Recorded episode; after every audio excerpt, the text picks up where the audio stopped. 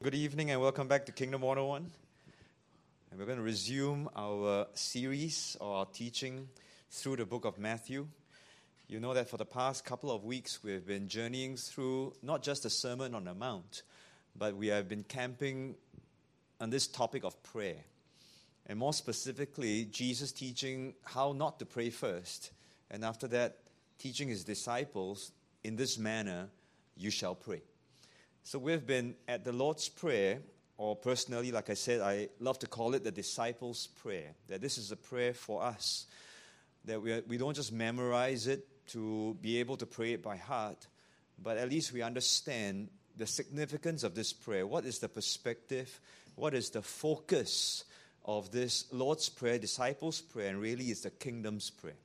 And so that's what we've been doing, and I want to invite you, pray this prayer with me. And as we do that, let's declare this from the depths of our heart as we petition our Father with these kingdom points. Let's pray together. Our Father in heaven, hallowed be your name. Your kingdom come, your will be done, on earth as it is in heaven. Give us this day our daily bread, and forgive our debts as we forgive our debtors. And do not lead us into temptation, but deliver us from the evil one. For yours is the kingdom and the power and the glory forever and ever. Amen. Amen. We realize that the disciples' prayer is not merely a petition for personal needs or for personal protection. It is a prayer that really, if you delve deeply into it, it sees things from the perspective of the kingdom of God. It is a prayer that aligns the disciple with the purposes of the kingdom. Of course, we see that we begin by addressing God, our Father, as well as our King. And we say all that is happening in heaven, we have that desire to see this same thing take place on earth. And we are asking also for the coming of the fullness of his kingdom. And when we ask for the kingdom, we pray for the outworking of his will. But even as we say, your kingdom come, your will be done, we acknowledge that God executes his will through his kingdom servants and ambassadors, and that's you and I. That's all of us. And we're saying, Lord, it starts with us. You know, tell us what our assignments are so that we can be about these faithfully and obediently. And last week, we looked at this title, Provision for the Mission, believing that as we move on assignment for God and for his kingdom, it can be an amen, a yes and amen, that God will provide the resources and the provisions required for all of us. So having gone through all that, I suppose now, we've got provision, we've got kingdom prayer, we say this is the will, and if we know our assignment, then we can go, right? We can just chong forward and be good people of God and fulfill all our assignments. But this week, we're going to look at one line. Forgive our debts as we forgive our debtors. And over this week and the next session, when we're looking at this portion, we realize that there are things that can derail us, things that can hold us back from actually serving the kingdom effectively and productively. And as we look at this one line, forgive our debts as we forgive our debtors, the title tonight is really the debt trap. There are many people with a good heart, with a good intention, and they want to serve God.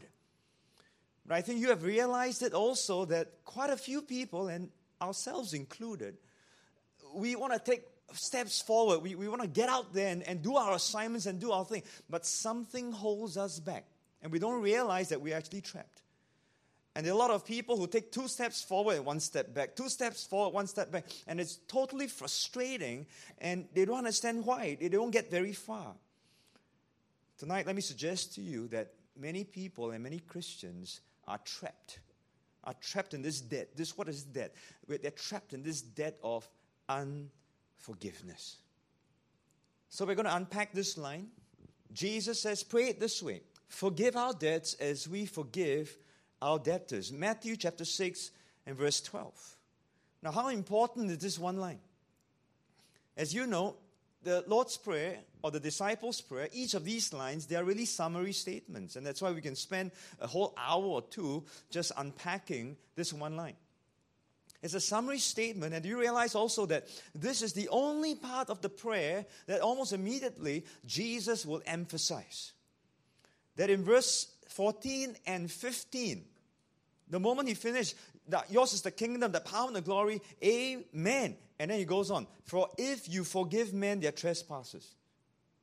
Somehow he repeats, it's like a postscript. It's like, did you hear this?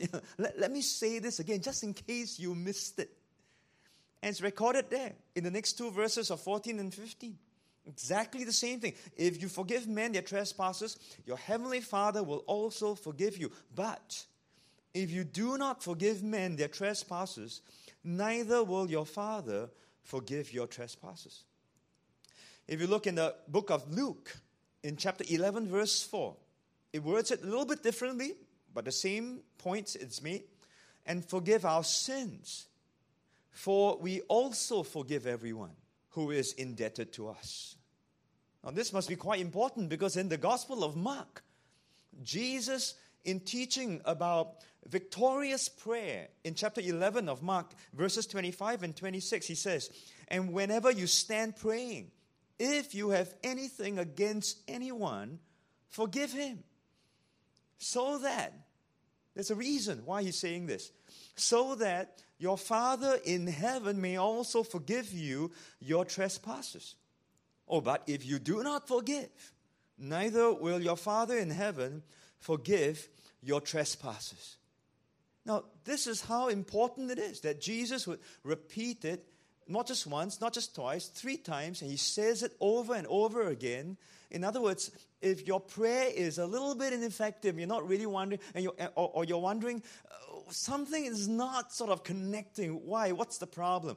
Maybe we need to look at this point, because Jesus teaches about forgiveness in the context of prayer.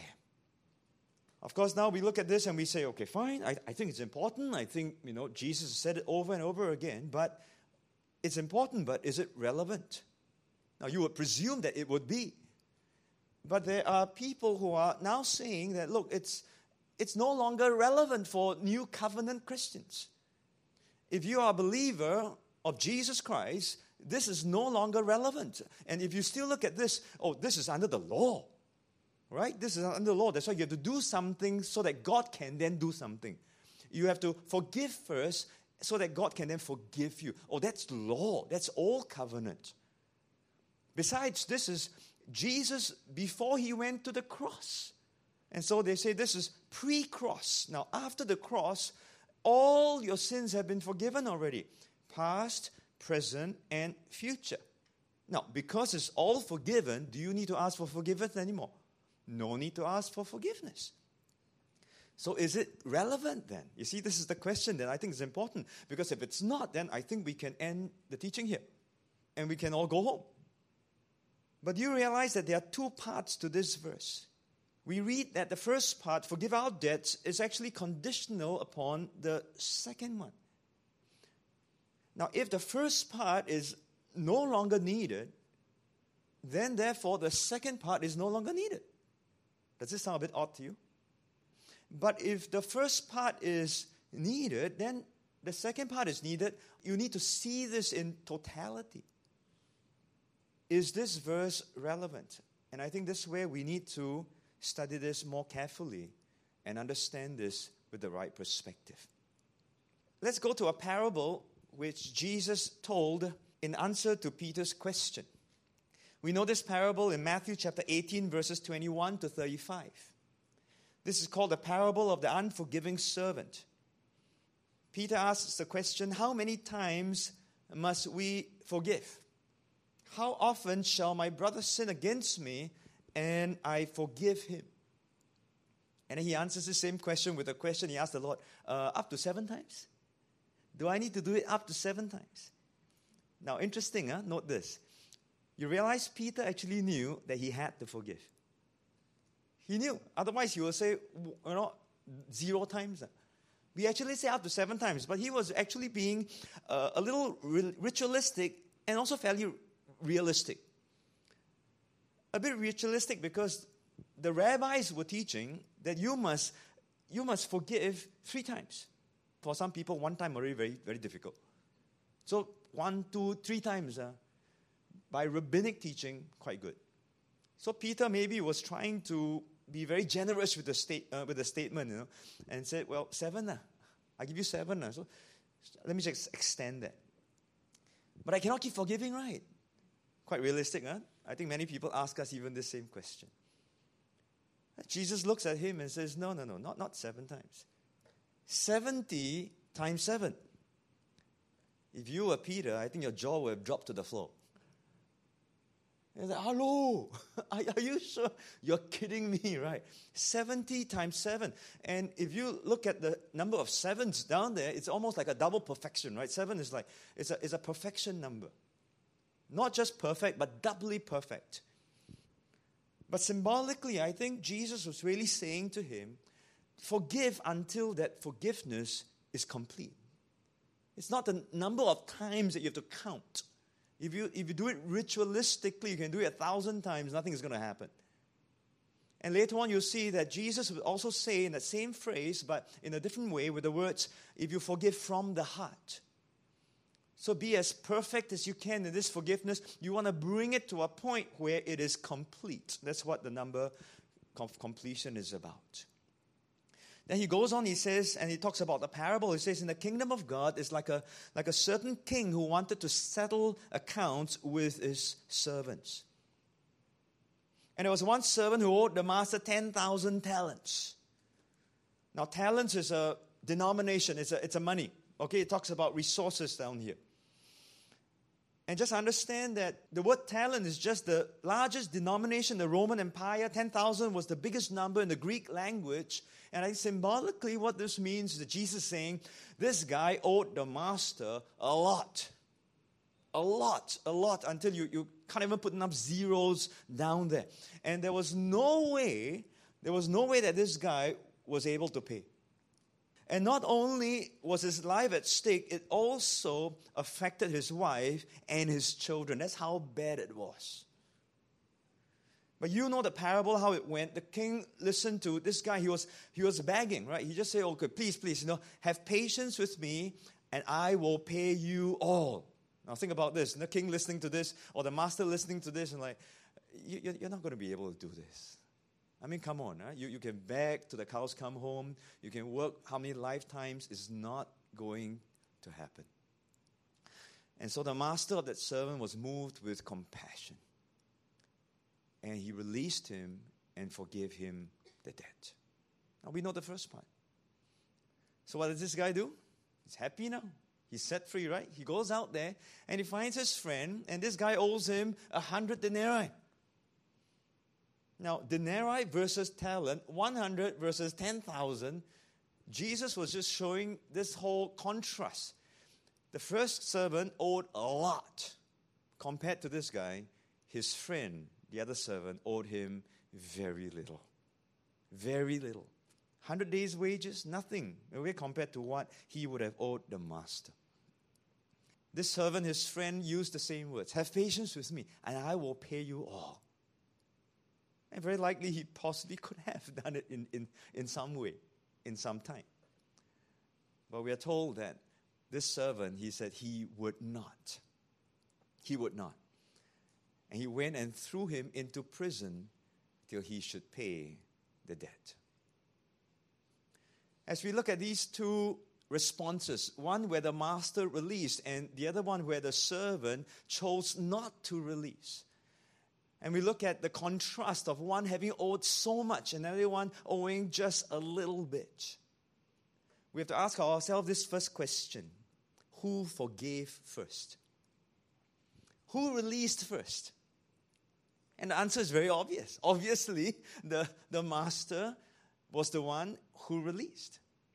The master made the first move and he expected the servant to follow his example. This is what we must not miss. Now, when we think back to the Lord's Prayer or the disciples' prayer, and when we read that one line, who appears to have to forgive first? it appears as if we need to do the forgiving first, and then God will then forgive us, right? Forgive us as we forgive others. Now, if you only read that out of its context without knowing the other teachings of Jesus and miss the consistency of our Lord and our Master, then we miss the whole picture and we miss the whole lesson. But understanding this now, that the Master made the first move. The Master was the one who forgave and expected the servant to do the same. Now, once we understand the teachings of Jesus, we can understand it better than that. In the Lord's Prayer, it is also God who also would have made the first move. See, when Jesus was teaching the people of Israel, do you think they would have experienced God's forgiveness already? Do you think that they would have already known God's love? Of course they do. They've got more history than the Gentiles would have had at that point in time with God. God has always made the first move. It's almost taken as read. Jesus didn't even have to state that at all. You see, if we read with the wrong lens, if we see with the wrong perspective, then we make the wrong assumption, and it doesn't sit well with us. So we look at the Lord's Prayer or the disciples' prayer, and we say, oh, that was pre-cross. But Matthew 18 is also pre-cross, ma. If you want to cancel one, you've got to cancel both. What? The Master made the first move. And similarly, God has always made the first move. He forgave first. Isn't it the same for us? He loved us and He provided forgiveness to the world through the work of Jesus upon the cross. And faith appropriates that forgiveness and that pardon. We're told in Colossians chapter 2, verses 13 and 14, and you being dead in your trespasses and the uncircumcision of your flesh, He has made alive together with Him, having forgiven you all trespasses, having wiped out the handwriting of requirements that was against us, which was contrary to us. He has taken it out of the way, having nailed it to the cross. Anyone who comes to God first knows that our balance sheet is a terrible picture. All right, it's a really bad balance sheet and it's not in our favor at all. But God is the one who says, if you would believe me, if you would see what Christ has done for you, and if you'd see how I would release you from all these debt that you owe me, which is your sin, consider it done. It's taken away. Totally, totally. Because He knows we cannot repay. We cannot repay, not at all. Israel couldn't repay, not in one lifetime, two generations, three generations, to all generations. They could never repay because God brought them out. By grace. Amen? You see, God has always made the first move, and we mustn't miss that. We cannot read at one line and think, oh, we must do first move, and then God will then love us, or God will forgive us. See, once we understand that, and we look at this one line, it's a different perspective. And let me help you a little bit here, if you allow me some creative license. I know the Bible says that we're not supposed to add words to the scripture, right? But I'm just going to add one line to make it a little bit clearer for us. After that, you can erase it, Ken. I think it's easier for us to understand this line or these two lines and forgive our debts as we forgive our debtors if we read it this way. And forgive our debts as we forgive our debtors as you have forgiven us. Because it starts with God. Everything starts with God. It's very consistent if you look at the New Testament in Ephesians chapter 4, verse 32. Paul says the same thing, that he tells the church in Ephesus, you must forgive one another, even as God in Christ forgave you. Colossians chapter 3, verses 12 to 13. Therefore, as the elect of God, forgive one another. If anyone has a complaint against another, even as Christ forgave you, so you also must do. Can you see this? That line that I've added for us, and you can put it in brackets for your own understanding, is that precursor to everything. As God has forgiven us, we are to forgive others. Look at that little word called "as." God has already set the example for us to follow. So we are to forgive as God has forgiven. We can't do this on our own. If there's no example to follow, we don't know what to do. By ourselves, it's very hard to forgive. We have to look at how God has already forgiven, and then we learn from that example of how to forgive. Now, that's not the only S, right? We see another S down there. So, now we're saying, okay, God, now you forgive us as we forgive our debtors. And so now God turns the tables around and he says, okay, fine. I've set you an example now. So now let me follow your example to see how well you have learned from my example. Can you see this? Isn't that an interesting way of understanding this verse? God has already forgiven us. He says, now you follow my lead. Now, how do I know whether you know how to follow my lead or not? Let me watch you and see how well you do it. And let me put a condition in there so that I can then assess you based on how well you have been following me. So when we look at this in this whole picture, we then see and understand that the first line, forgive our debts, it's not justification forgiveness. It's sanctification forgiveness. It's not forgiveness for salvation, because that's already been done. We are already saved. But as we continue in our walk, do we still sin? Yes, we do. And as we still sin, do we need forgiveness for that sin? Yes, we do. And that's why we ask God, please forgive us. It's a sanctification forgiveness.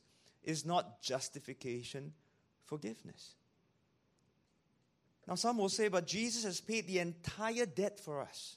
And that is true. He died once for all for sin.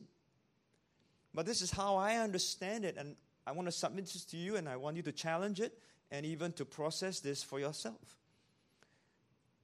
He has paid the entire debt. And for my past sins until the point of salvation, when I come to the point of believing Jesus, I am justified. Those past sins are wiped away totally, completely. You say, oh, but how about the forward sins? How about the future sins? I say, well, that's been paid for. It's been provided for. And I call this like a prepaid account. You can draw down from that because that debt has been paid. You draw down from it. How? Through repentance. Say, Lord, I'm wrong. Please help me. I believe that Jesus died for me. Done. You see, and repentance is needed because you need an acknowledgement of that sin so that you can be aware of that you will not then return to that sin. It's not the teaching that we are hearing a little bit more these days that is past, present, future. You don't have to worry anymore about it. I don't worry because it's been provided for. But in my sanctification walk, it is important for me to know how to draw down from that. And it makes me aware so that I can live more circumspectly. And here this evening, when we are looking at this teaching, as we ask for this forgiveness, God is saying, okay, fine, no problem with that. It's already been done for you. But I want to watch and see how you forgive others before I forgive you of this aspect. And I'll cover that in a little while more when we talk about why should God even hold something against us, if he loves us and he wants to clear this entire debt for us. See, there are many people who don't understand this, and that's why we think, we don't have to forgive anyone. So we just hold on to this whole thing, and then we end up being really trapped, and we also end up being tortured. Let's go back to the parable in Matthew chapter 18, verses 34 and 35. The master, when he found out this servant, refused. He refused to forgive this servant, refused to follow the example or the lead of his master. The Bible records his master was angry. Now, imagine this. From an act of grace, of compassion, it swings now to anger. And delivered him to the torturers until he should pay all that was due to him. Now, these are one of those lines that we don't want to underline, right? In the Bible. Okay, but I think I tell people, love the blessings but heed the warnings. Obviously, Jesus must have told this parable for good reason. Listen, the master was angry. He was displeased with this servant. And he delivered him to the torturers until he should pay all that was due to him. Suddenly, something is reinstated to this servant. Now that boggles us because we don't see it that way. But the next verse is interesting because Jesus explains, "So my heavenly Father also will do to you if each of you from his heart does not forgive his brother's trespasses." How clear can Jesus be, right? He says, release it because you've already been forgiven. If you have not been forgiven, I won't hold it against you. But if you have already been forgiven, you need to learn this so that it will help you in your walk of sanctification and in your growth. And so we have a trap. We're held back to this, okay? We're held back because of unforgiveness. And isn't it true that holding a debt against others causes ourselves to be trapped in our own debt? And often the one who has offended us doesn't even have a clue what is going on. If people have sinned against us, people have spoken things against us. Sometimes it's intentional, sometimes it may not be. But as long as we hold on to unforgiveness, we hold on to this offense, we end up being trapped and we end up being tortured. Just think about it for a while. I think we've all experienced that in some way or another. And meanwhile, we are fuming and we're getting upset about how we've been wronged and we think we're correct, but we don't realize we are being trapped. And we are being tortured. Now, God is not the one torturing us. He's saying, look, I've given you that freedom. I've told you already, all you need to do, release this guy, and as you pray, it's done. It's done. Just release this guy. He said, oh, you won't? Okay, then let me just hang on to it for a while. I love you so much. This is how much I love you, okay? I love you, and I need you to learn this because it's for your good. You need to experience what true freedom is. I've already bought this for you. Can you see this? And that's why there has to be a condition there, because without the condition, we won't learn. We won't understand. And as we do this, we are really not walking in the ways of God. And truly, as we sin against God in this aspect, we open a huge doorway for the enemy to come and steal, to kill, and to destroy. I say again, God is not the one doing the torturing. He delivers us to the torturer in that sense, or he allows whatever that is needful, so that whatever happens to us would force us and turn us back to God and say, God, you win. You know what's right. I should have listened to you from day one. And this aspect of unforgiveness is so clearly demonstrated these days through the many ailments, the many illnesses, the many psychosomatic disorders that many people are experiencing, right? People who are offended, they get hurt, they're wounded. It starts to play in their mind. Haven't been there? Okay? I can confess to you, there are times where things begin to play in my mind, and I cannot sleep. I'm tired. I cannot concentrate. The next day, I'm crabby, and I'm screaming at someone else. I'm scolding another person. Yes? Nobody wants to say amen? I mean, come on. Are we tortured or are we tortured? And then in the meantime, we're praying, oh Lord, give me that breakthrough. Oh Lord, no, I bind this. Oh Lord, I bind that. And God is looking at us and said, wait, so I already told you, it's done. Release. Oh, the battle belongs to you, oh Lord. Oh Lord, send this person away. Oh Lord, just release. You have a root of bitterness, anger comes out, hatred begins. Thankfully, we don't kill people down here. Then you're angry, you get upset, high blood pressure, or stress. After you get stress, migraine, and you go for healing. God is saying, come on, I've given, it's done. Release. Forgive. Can you understand? The moment you do that, it's done. Oh Lord, it's by faith. Yes, believe me when I tell you, release. See, we go around in circles and we say, oh no, this verse is not needed anymore. And there's so many people who are suffering because of this, and Jesus has given us the answer. You get migraine, you get stroke, some people get heart attack. I'm not saying everything is attributed to unforgiveness, okay? So please watch what you eat too. emotional disorders. Oh, I'm not good enough. Oh, everybody's against me. Low esteem, identity crisis, fear, depression, rheumatoid arthritis. Wow, you get so upset until your bones can't move. You know, everything is all stuck. Your muscles are not performing in the way it should be. Cancer starts to feed on it. And all this while, God is saying, I've given you the answer. Jesus has paid for it. But I want you to grow, my child. I need you to grow. This is what it's all about.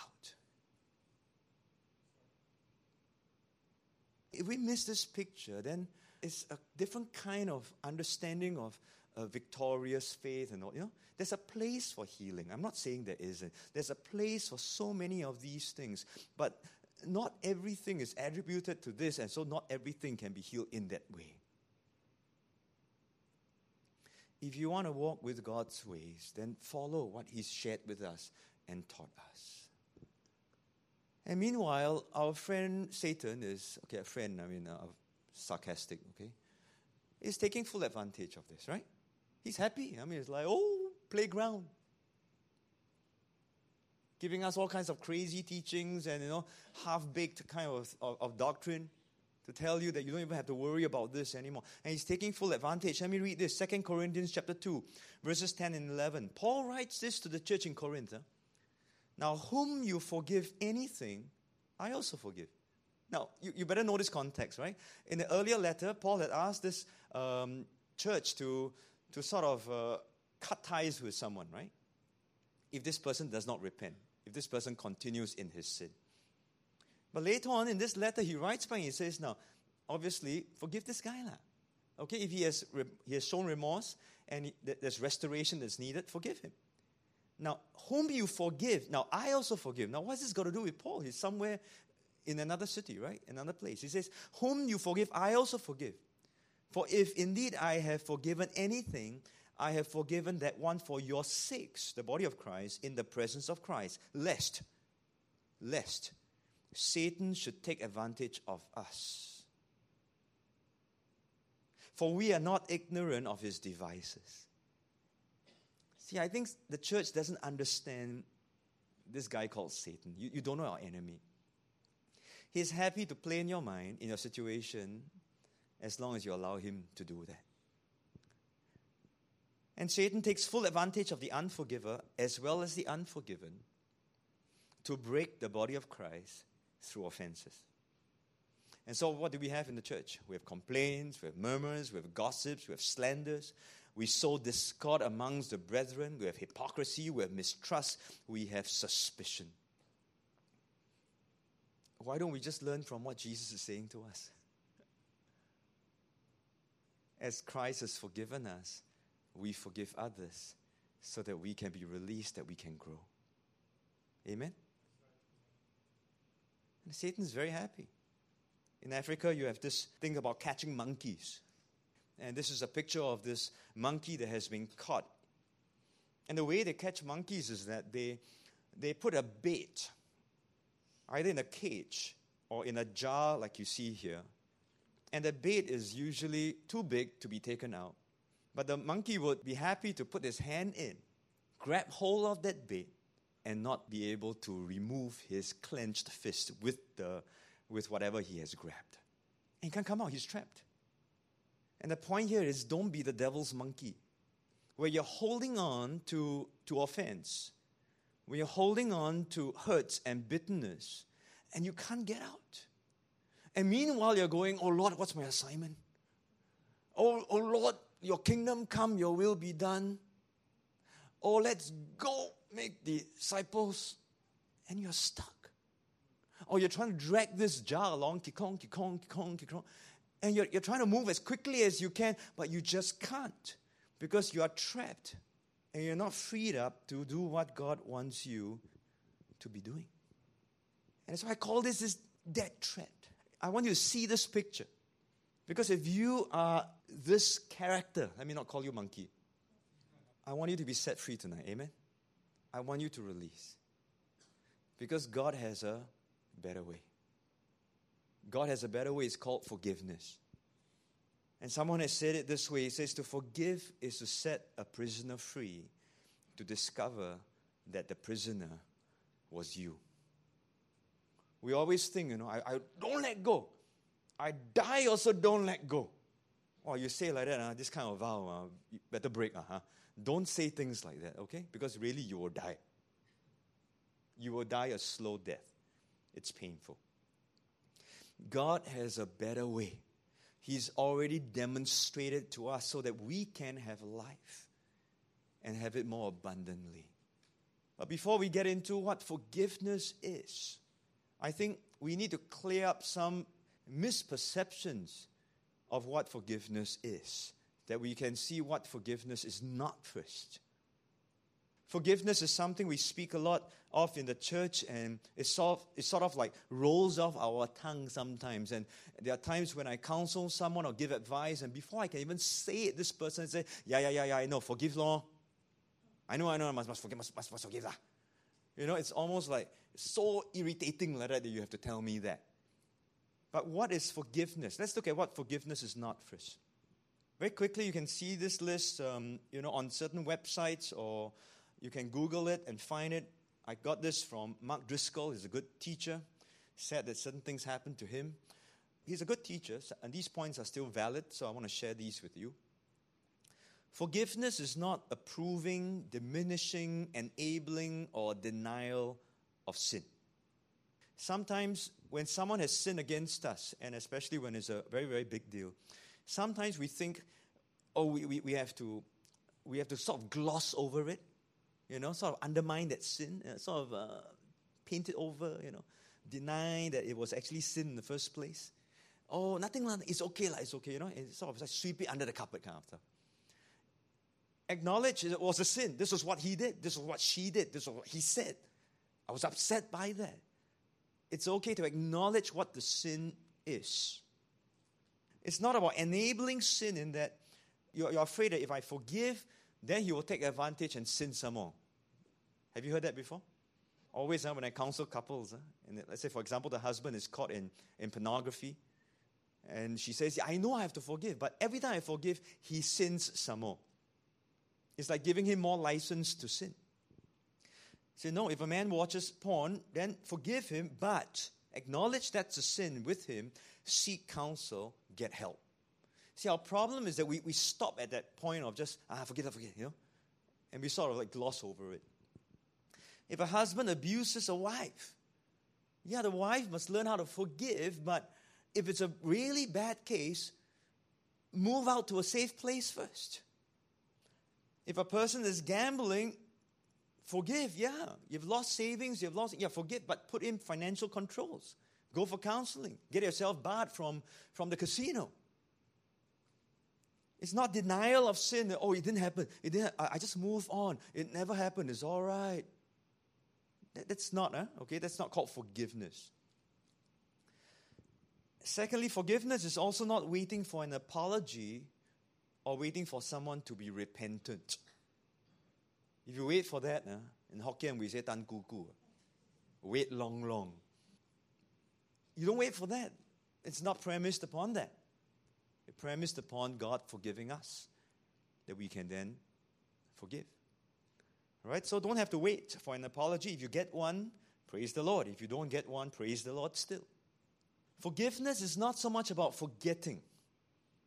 I really dislike this line, forgive and forget. I personally dislike it. If you have come to that level of sanctification, please teach me. But I've spoken with women who have been disappointed by husbands, and it can be many years. They're forgiven, but they still remember what has happened. You don't just have amnesia and it's gone, it doesn't happen. No. Can you imagine if a mother loses, say, a child to someone who has murdered the son? And over time, she forgives the murderer. Can she ever forget that her son has died? No. And so this line, forgive and forget, I find is a very dangerous line. Of course, some people will say, but God has thrown it into the sea of forgetfulness. Well, God is God, and we want to follow him. But I believe it's better to ask God and say, will you heal me of this pain? Because the memory can be there to teach us and for us to learn to also be stronger and also to grow from that point on. Forgiveness is not ceasing to feel the pain. It will take time to heal. And for some, it can take quite a few years. Related to that then, forgiveness is not a one-time event. Have you tried? Forgive once, and then the next day, you think about it, and you get upset again, and forgive again. And if you have to do it 70 times 7 times, then do it. If you have to do it 700 times 7 times, then do it. You see, the idea is not the number of times, and the point is to obey and to just release, keep releasing. It's not a one-time event. And I want you to be real and to be honest and to be authentic, because if you tell yourself it's a one-time thing and it's still not done, and you have not dealt with that fully, then you feel really upset about it, you feel condemned, and you give up trying to do something like that. Forgiveness is not neglecting justice. If a child is molested, call the police. If something is wrong, report it. I mean, there are authorities. God has set authorities in place. We thank God and praise God that we have a government that is lawful. So it's okay to seek a recourse in that. Now, whether you really want to do that or not, of course, you pray about it and you see whether you're on press charges or you don't want to do that. But it does not always mean that you do not seek justice.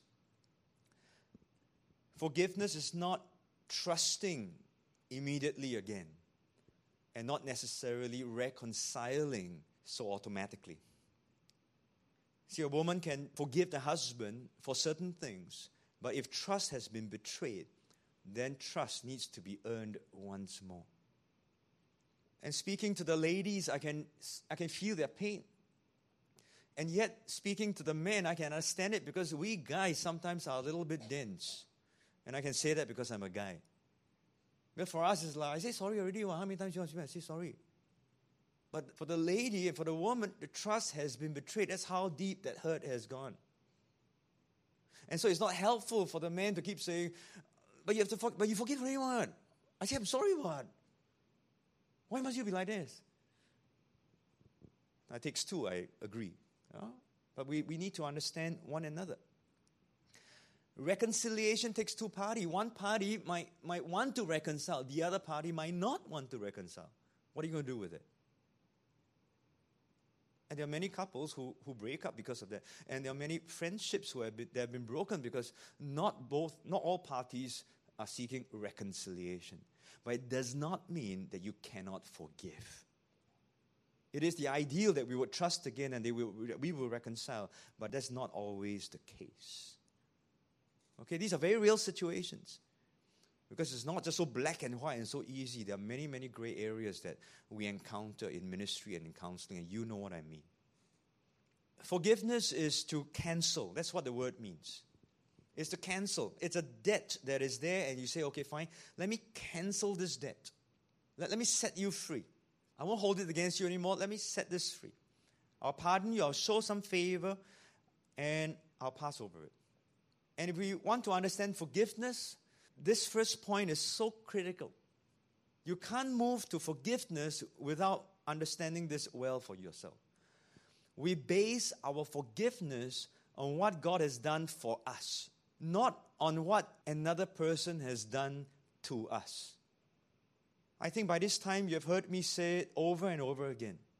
God is the one who has made the first move. And we have been forgiven by God. So whenever you say, I'm hoping to forgive someone, preface that with one line. God, as you have forgiven me, help me to forgive this person.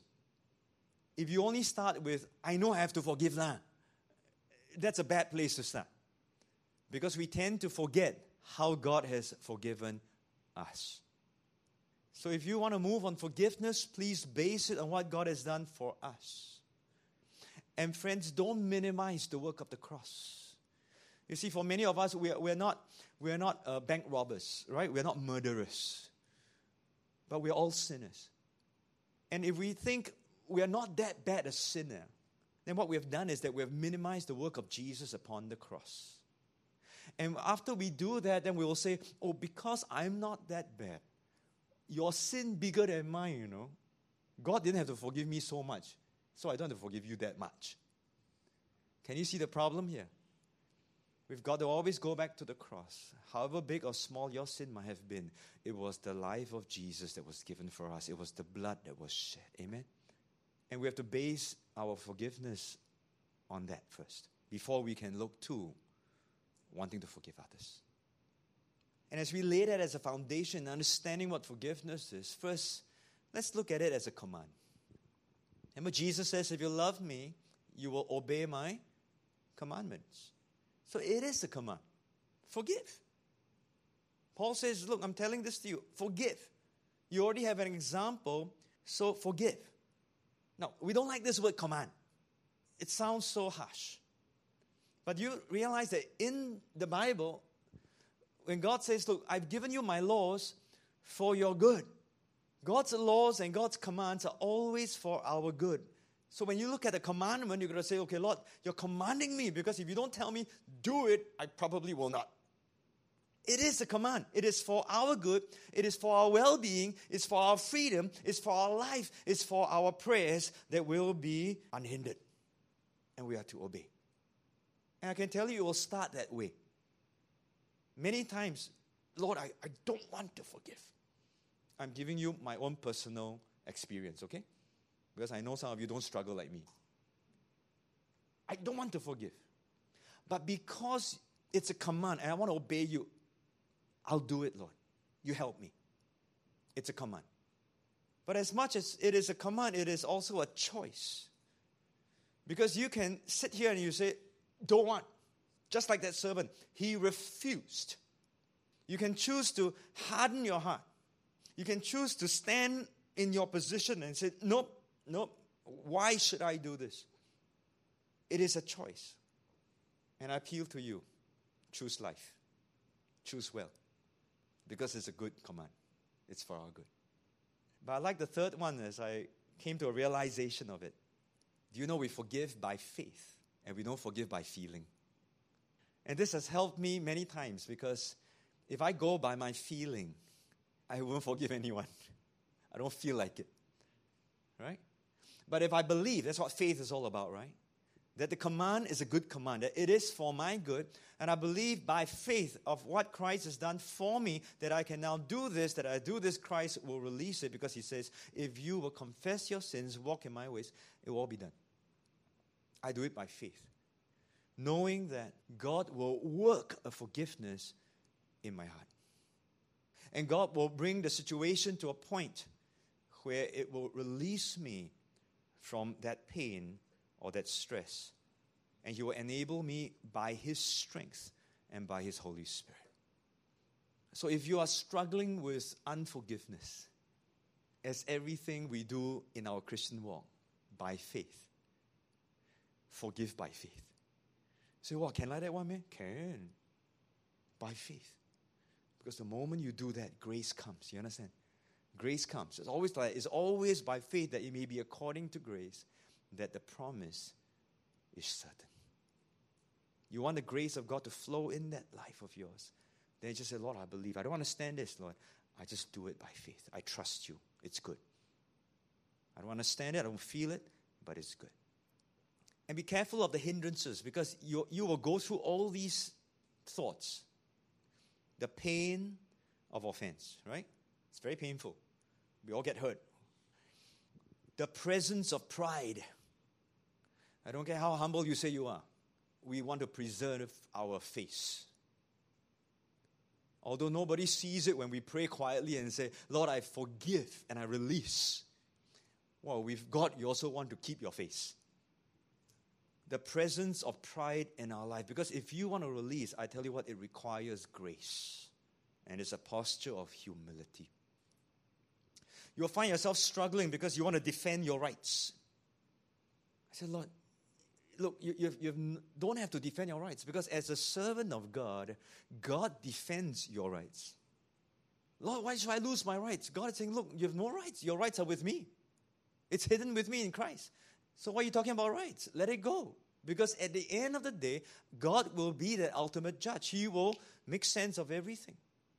In the meantime, your part is to obey, your part is to choose wisely, and your part is to live by faith and forgive.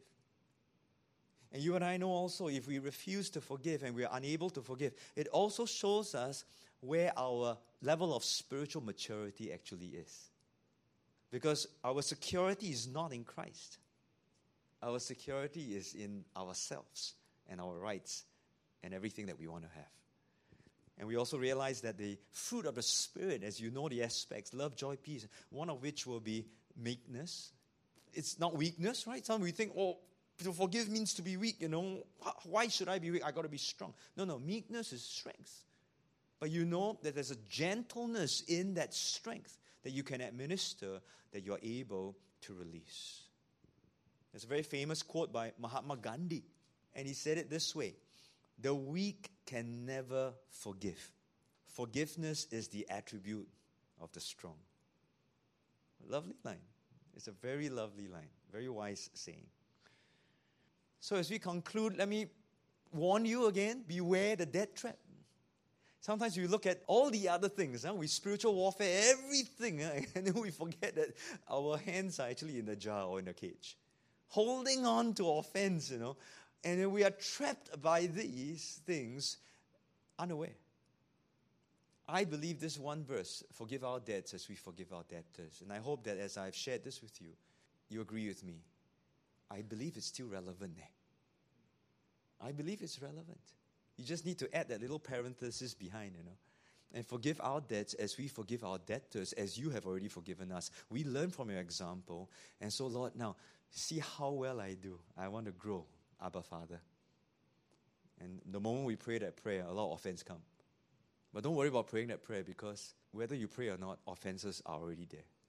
We have enough opportunities to practice this.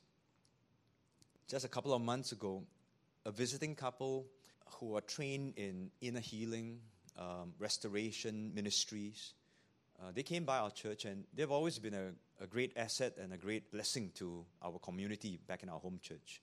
And so this time as they came by, they opened up again prayer slots for us to sign up for.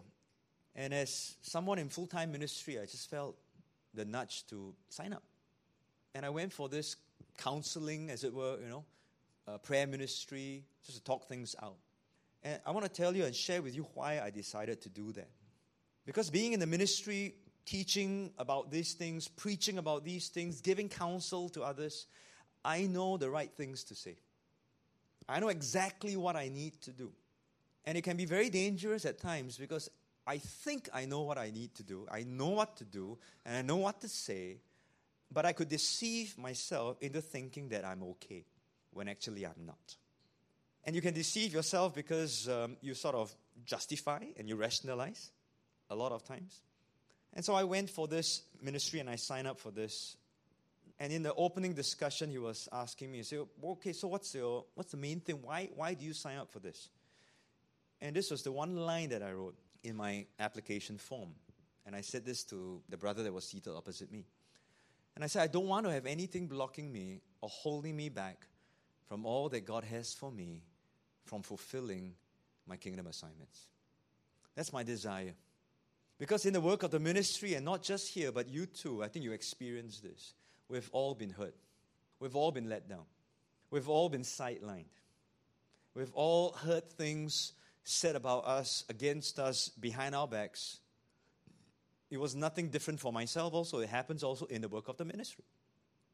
And consciously I've been saying, Lord, okay, I forgive this person, I forgive this person, I forgive this person. But I just want to be sure, you understand? I don't have anything blocking me at all. And if I need a brother to look at me and say, do you know something? You're just saying it by rote. You're just saying automatically, but it's not really from your heart. Then I want to hear it from him. And so it was a nice 2 hours of just talking, and it was just digging a little bit more deeply and all that. And then we just prayed. He says, well, if you've prayed forgiveness, he said, will you pray it again? I said, yeah, sure, why not? I will do that. Help me. And I prayed to release once more. And I pray to let go once more. I tell you, it's an exercise that you and I will have to go through over and over and over again. I don't want to leave any stone unturned. This is how important it is for me, because it's not about having my rights or having my position or having myself vindicated in this area. It's about me wanting to fulfill what God has for me, and I don't want to have anything block me in this way. As we close, let me just share a little account from Corrie Ten Boom's life. Corrie Ten Boom herself, she told of not being able to forget a wrong that had been done to her. She had forgiven the person, but she kept rehashing the incident until she couldn't sleep. Finally, Corrie cried out to God for help in putting the problem to rest. And his help came in the form of a kindly Lutheran pastor, Corrie wrote, to whom I confessed my failure after 2 sleepless weeks. And so this pastor told her, up in the church tower is a bell which is rung by pulling on a rope. But you know what? After the guy lets go of the rope, the bell keeps on swinging. First ding, then dong, and then slow and slow until there's a final dong, and then it stops. And he said, I believe the same thing is true of forgiveness. That when we forgive, we take our hand off the rope. But if we've been tugging at our grievances for a long time, we mustn't be surprised that the old angry thoughts keep coming for a while. They are just the ding-dongs of the old bell, slowing down. And so it proved to be, there were a few more midnight reverberations, a couple of dings when the subject came up in my conversations. That's what Corrie Ten Boom wrote. But the force, which was my willingness in the matter, had gone out of them. They came less and less often, and at last stopped altogether. We can trust God not only above our emotions, but also above our thoughts. And so if you are choosing to forgive, and you say, Lord, I forgive. And tonight we can pray that after this. And tonight when you go back to sleep, you say, but Lord, I pray. You know, how come all these things still kick? These are the ding-dongs. Don't call the person who hurt you the ding-dong. Eh? But these thoughts, you know, these things, it's that. But you have let go of that rope. But it keeps going, right? But it slows down. It will get better and better. And I believe this is God's healing process for all of us who are willing to forgive. So as we close, let me leave you with one line. When we forgive, we take our hand off the rope. But in the context of our Keeper's Awakening, where we desire to be on kingdom assignments, let me just say to you that you can't put your hand on the plow if it's still hanging on to the rope. Let's make a decision this evening. Let's choose to release that rope so that our hands can be on the plow of our kingdom assignments, that we may never look back, and that we will be faithful disciples for Jesus. Let's pray together. Father, we thank you for Scripture. I thank you, Lord, for your word that is always relevant, oh Lord. Lord, you have shown us through your word that the teachings of Jesus, Lord, they're all consistent. Nothing is wrong with it. What is wrong is the way that we have seen it, the way that we have tried to understand it. But Lord, we go back to what is important. You made the first move. You made the first move, Lord. You forgave us our sins. You released our debts, Lord, by your grace. We deserved nothing, Lord. We deserved death, but Jesus took our place. And Lord, you say that as you have forgiven us, we are to follow in that same example, in the footsteps of Jesus. And so, Lord, we are to forgive others as you have forgiven us. And so, Lord, tonight, this is what we're going to do. And we believe that as we do that, you will release us even from all things that hold us back, and especially the traps that we have set for ourselves. And so we say thank you, Lord. Thank you for giving us this understanding. But help us, Lord, because we know that we hurt, we have pain, we have all our thoughts, we rationalize. But Lord, we choose to put that one side. We will choose to release because you have forgiven us. And so we thank you, Lord, even for those that are listening in. I pray, Lord, that you will help them too in the same way. Give us grace and give us strength. In Jesus' name we pray. Amen. Amen.